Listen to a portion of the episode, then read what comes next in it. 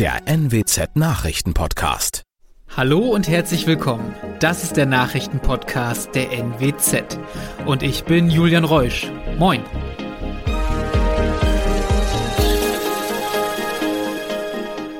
Und das sind die regionalen Themen des Tages. Lieferschwierigkeiten bei McDonalds-Filialen in der Region. Jaguar-Fahrer kracht in Oldenburg in Bushaltestelle und offenbar Verfahrensfehler beim Abriss des Storchennests in Ovelgönne. Eine ganze Reihe von Produkten ist bei McDonalds-Filialen in der Region derzeit ausverkauft. Beispielsweise in Bad Zwischenahn fehlten am Donnerstag neben den veganen Burger auch die mit Fisch und sämtliche Salate. Ebenso waren Kaffee und andere Getränke ausverkauft. Auch die beliebte Apfeltasche war nicht zu erwerben. Grund dafür sind technische Probleme bei einem Logistikpartner, heißt es von der Pressestelle des Fastfood-Giganten. Dieser Partner versorge die Filialen mit Waren. Unbestätigte Medienberichte sprechen unterdessen von einem Hackerangriff auf dieses Logistikunternehmen. Die Bestellprobleme haben momentan alle Filialen bundesweit. Offenbar sind dabei nicht immer die gleichen Produkte ausverkauft. Wann die Probleme behoben sind, konnte die Presseabteilung von McDonald's auf NWZ Nachfrage nicht beantworten. Am Donnerstag ist in Oldenburg ein Jaguar-Fahrer in eine Bushaltestelle gekracht. Dabei wurde eine Frau leicht verletzt. Der Unfall ereignete sich an der Bümmersteder Tredde. Laut Polizei verlor der 74 Jahre alte Fahrer wegen eines Fahrfehlers beim Einparken die Kontrolle über sein Auto. Seine 71 Jahre alte Beifahrerin erlitt durch den Aufprall leichte Verletzungen. Das Fahrzeug sowie das Wartehäuschen wurden erheblich beschädigt. Es war der zweite Vorfall innerhalb weniger Tage in Oldenburg, bei dem eine Bushaltestelle durch einen Unfall zerstört wurde. Bereits am Sonntag war ein 29-Jähriger betrunken mit seinem Wagen in das Wartehäuschen an der Mainadusstraße gekracht. Der Streit um den Abriss eines Storchennestes in Ovelgönne geht in die nächste Runde. Nun deutet einiges darauf hin, dass es beim Abriss zu Verfahrensfehler gekommen ist. Zu diesem Schluss kommt eine Bewertung des niedersächsischen Umweltministeriums. Eine Privatperson und der Naturschutzbund ließen das Vorgehen mittels Fachaufsichtsbeschwerde überprüfen. Diese Bewertung liegt der NWZ vor. Darin heißt es, dass für den Abriss eine artenschutzrechtliche Ausnahme hätte erteilt werden müssen. Diese Ausnahme hatte der Landkreis Wesermarsch aber nicht vorzuweisen. Auch wenn es im weiteren Bericht heißt, dass diese Ausnahme in dem konkreten Fall rechtlich möglich gewesen wäre. Da der Sachverhalt aktuell Gegenstand einer Klage ist, sind durch diese neue Bewertung vorerst keine Konsequenzen zu befürchten. Man wolle dem Urteil des Verwaltungsgerichts nicht vorgreifen. Im Januar wurde das Storchennest in Ovelgönne abgerissen. Der Landkreis argumentierte diesen Schritt damit, dass in unmittelbarer Nähe zu dem Nest ein Windpark entstehen soll. Das Nest würde demnach das Tötungsrisiko der Tiere erhöhen. Gegen dieses Vorgehen wurde inzwischen von Naturschützern und Anwohnern geklagt. Und das waren sie auch schon, die regionalen Themen des Tages. Wenn Ihnen unser Podcast gefällt, würden wir uns freuen, wenn Sie ihn auf der Plattform Ihrer Wahl abonnieren. Dann verpassen Sie auch keine aktuelle Ausgabe mehr. Weitere News aus dem Nordwesten gibt es wie immer auf NWZ Online. Und für die Nachrichten aus Deutschland und der Welt gebe ich jetzt ab an unsere Kolleginnen und Kollegen aus Berlin. Vielen Dank und einen schönen guten Morgen. Ich bin Benjamin Kloß und das sind heute unsere Themen aus Deutschland und der Welt. Corona, Ukraine und Co. Was kam beim Bund-Länder-Treffen raus? Der Ton zwischen den USA und Russland wird immer schärfer und die Formel 1 versucht trotz Corona in die neue Saison zu starten. Die Corona-Maßnahmen werden gelockert. Morgen soll das Infektionsschutzgesetz mit entsprechenden Änderungen durch Bundestag und Bundesrat gehen. Die Länder sind mit den Änderungen unzufrieden, wie sich heute beim Bund-Länder-Treffen zeigte. Die Aufnahme der Kriegsflüchtlinge aus der Ukraine wollen Bund und Länder als Gemeinschaftsaufgabe angehen und die Weichen für eine schnelle Integration in Deutschland stellen. Lea Matschulat berichtet aus Berlin. In Sachen Corona-Lockerung sind sich Länder und Bund ja nicht unbedingt einig. Wie wird das Ganze jetzt aussehen? Die Lockerungen werden kommen. Das Infektionsschutzgesetz äh, wird durch den Bundestag gehen und mit hoher Wahrscheinlichkeit auch durch den Bundesrat, also die Länderkammer. Auch wenn die Länder mit Kritik nicht sparsam sind, eine Blockade im Bundesrat haben sie nicht angekündigt. Was stört die Länder? Es ist viel zu kompliziert, um schnell zu reagieren. Es gibt lange Verfahren und hohe Hürden sagt der Ministerpräsident von Nordrhein-Westfalen Wüst. Wird die Corona-Lage wieder gefährlich, könne man nicht schnell genug zum Beispiel eine Maskenpflicht verhängen. Ja, gucken wir auf die Ukraine-Flüchtlinge. Da wollen Bund und Länder zusammenarbeiten. Die Menschen sollen schnell integriert werden. Was ist geplant? Den Menschen sollen selbstverständlich schnell zum Beispiel Sprachkurse angeboten werden. Die Kinder brauchen schnell andere Kinder und einen einigermaßen normalen Alltag, sprich Kita-Betreuung, Schulunterricht. So, und dann hoffen Länder und Bund, dass es schnell gelingen kann, die Ukrainerinnen und Ukrainer in den Arbeitsmarkt zu integrieren und so vielleicht den Fachkräftemangel hierzulande abzumildern. Wie das alles finanziert und organisiert werden soll, da wollen Bund und Länder bis 7. April mehr Klarheit haben. In der Ukraine gehen die Kämpfe unvermindert weiter. US-Präsident Joe Biden hat Russlands Präsidenten Putin inzwischen als mörderischen Diktator bezeichnet. Biden hatte bereits gestern seinen Ton noch weiter verschärft und Putin einen Kriegsverbrecher genannt. Sören Gies berichtet aus den USA. Biden sprach anlässlich der Feierlichkeiten zum St. Patrick's Day. Dabei sagte der US-Präsident wörtlich, Irland, Großbritannien und andere Länder stünden vereint gegen einen mörderischen Diktator und reinsten Straßengangster, der einen unmoralischen Krieg gegen das ukrainische Volk führe. Biden sprach auch von einem Wendepunkt der Geschichte, wie er sich nur alle paar Generationen ereigne. Er glaube, momentan herrsche ein echter Kampf zwischen Autokratien und Demokratien und es gehe darum, ob Demokratien erhalten werden könnten. Laut seiner Pressesprecherin Jen Psaki spricht Biden frei von der Leber. Die Formel 1 startet an diesem Wochenende in die neue Saison. 98 Tage nach dem denkwürdigen Finale von Abu Dhabi kämpfen die Piloten in Bahrain wieder um Punkte. Eine Regelrevolution soll die Motorsport-Königsklasse ausgeglichener und packender machen. Experten erwarten eine Fortsetzung des packenden Duells zwischen dem neuen Weltmeister Max Verstappen im Red Bull und dem siebenmaligen Weltmeister Lewis Hamilton im Mercedes. Mit dabei ist auch Mick Schumacher. Inga Strake berichtet aus Bahrain. Der Formel 1 Saisonauftakt in Bahrain beginnt mit einem Desaster für Sebastian Vettel. Er konnte aufgrund eines positiven Corona-Tests gar nicht erst nach Bahrain fliegen. Der deutsche Nico Hülkenberg springt für ihn ein. Wie geht es Vettel? Ja, ich hoffe, Sebastian Vettel geht's gut. Ich habe auf jeden Fall mal Mick Schumacher gefragt. Die beiden sind ja gut befreundet.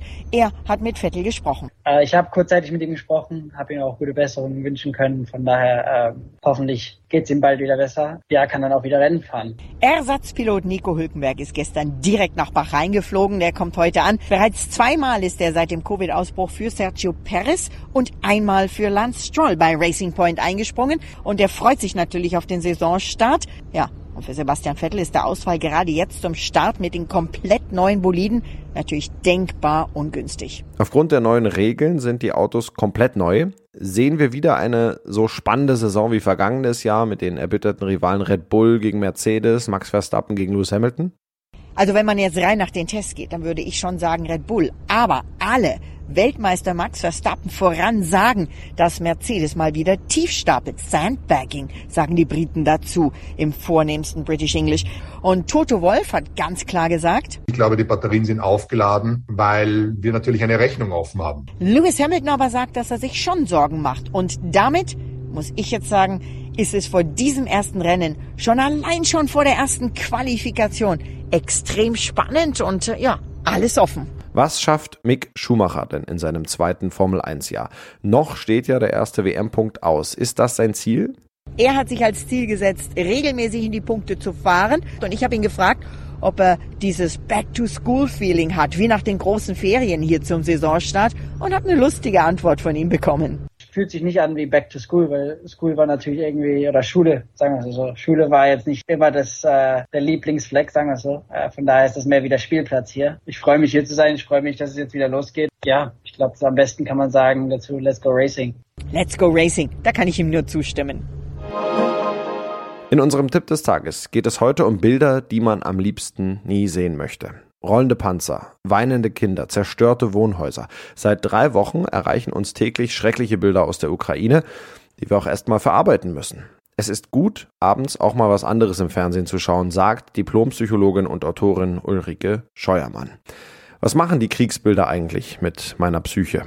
Das merken wir, glaube ich, alle, dass es natürlich enorm anstrengend und kräftezehrend ist, so ununterbrochen in diesem Zustand zu sein, den diese Nachrichten ja auslösen. Und das pusht natürlich auch unser ganzes System und ähm, der Adrenalinspiegel steigt und das hat etwas mit uns zu tun. Ähm, das heißt, wir bekommen Angst bei dem einen mehr, bei dem anderen weniger.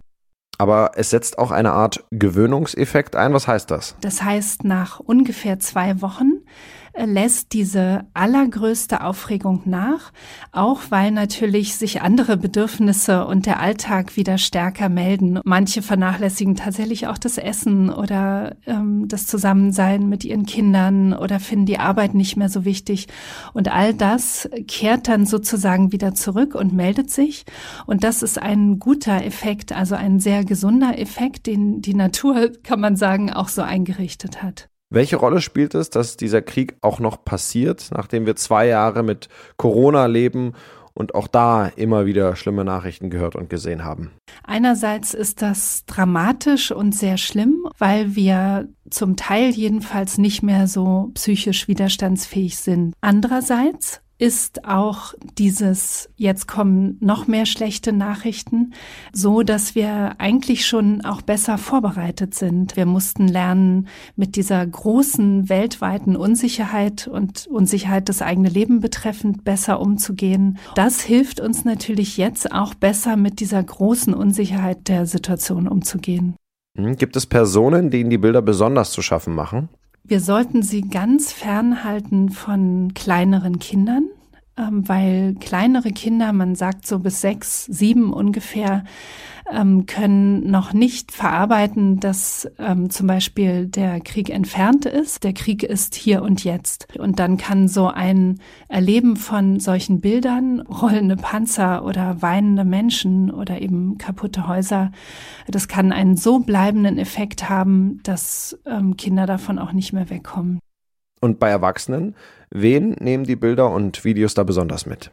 Alle, die irgendwie an eigene Erfahrungen oder überlieferte Erfahrungen, zum Beispiel eben Kriegserfahrungen anknüpfen. Und das sind die Älteren oder Alten, dann aber auch diejenigen, die von ihren Eltern die Erzählungen so lebendig vermittelt bekommen haben, äh, dass sie eigentlich fast dasselbe erleben haben. Also das, das geht, das kann sein, dass sich das über die Generationen hinweg überträgt und dann auch die gleichen Ängste und ähm, Sorgen und Vorstellungen, was passieren könnte, auslösen kann. Wie gehe ich mit den Älteren um? Also mit ihnen über das Thema sprechen? Ich finde es gut, ähm, Gesprächsangebote zu machen, aber nicht darauf zu bestehen. Also genauso wie beim Umgang mit Kindern. Manche Kinder gehen weg und wollen davon nichts wissen. Andere wollen alles ganz genau wissen und erklärt bekommen. Und genauso ist es bei anderen oder Älteren auch. Wenn sie aber wissen, dass ein Gesprächsangebot grundsätzlich da ist, dann kann das eine Entlastung sein und sie wissen, sie könnten, wenn sie wollten, mit ihrem Sohn oder Tochter zum Beispiel darüber sprechen. Viele Menschen helfen. Wie sehr tut es uns gut, andere Menschen in dieser Lage zu helfen? Also helfen hilft sehr gut und zwar nicht nur denjenigen, denen wir helfen, sondern das Helfen hilft auch uns selber ganz enorm. Also wir bringen uns, wenn wir anderen Menschen helfen, dadurch in gute Gefühle, äh, sogar in Glücksgefühle. Und helfen kann man immer. Und das geht auf sehr verschiedene Arten. Und wichtig ist, dass wir dabei das aussuchen, was uns entspricht. Und das noch, Hollywood-Star Arnold Schwarzenegger hat die Menschen in Russland dazu aufgerufen, sich gegen die Propaganda ihres Staates zu wehren. Ich spreche heute zu euch, weil es Dinge in der Welt gibt, die euch vorenthalten werden. Schreckliche Dinge, von denen ihr wissen solltet, sagte er in dem bei Twitter und Telegram veröffentlichten Video.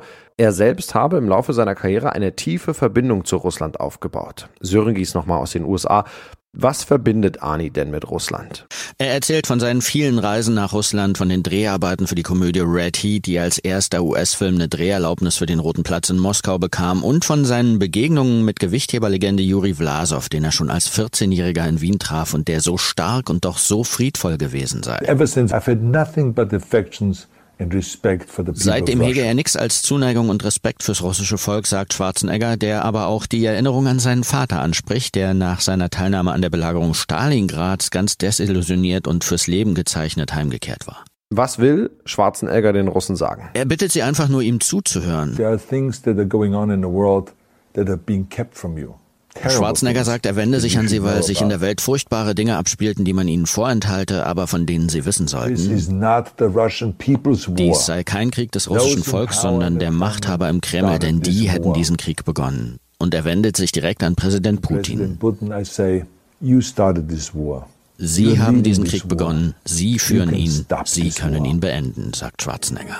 Ja, das war's von mir. Ich bin Benjamin Kloß und wünsche Ihnen noch ein schönes Wochenende.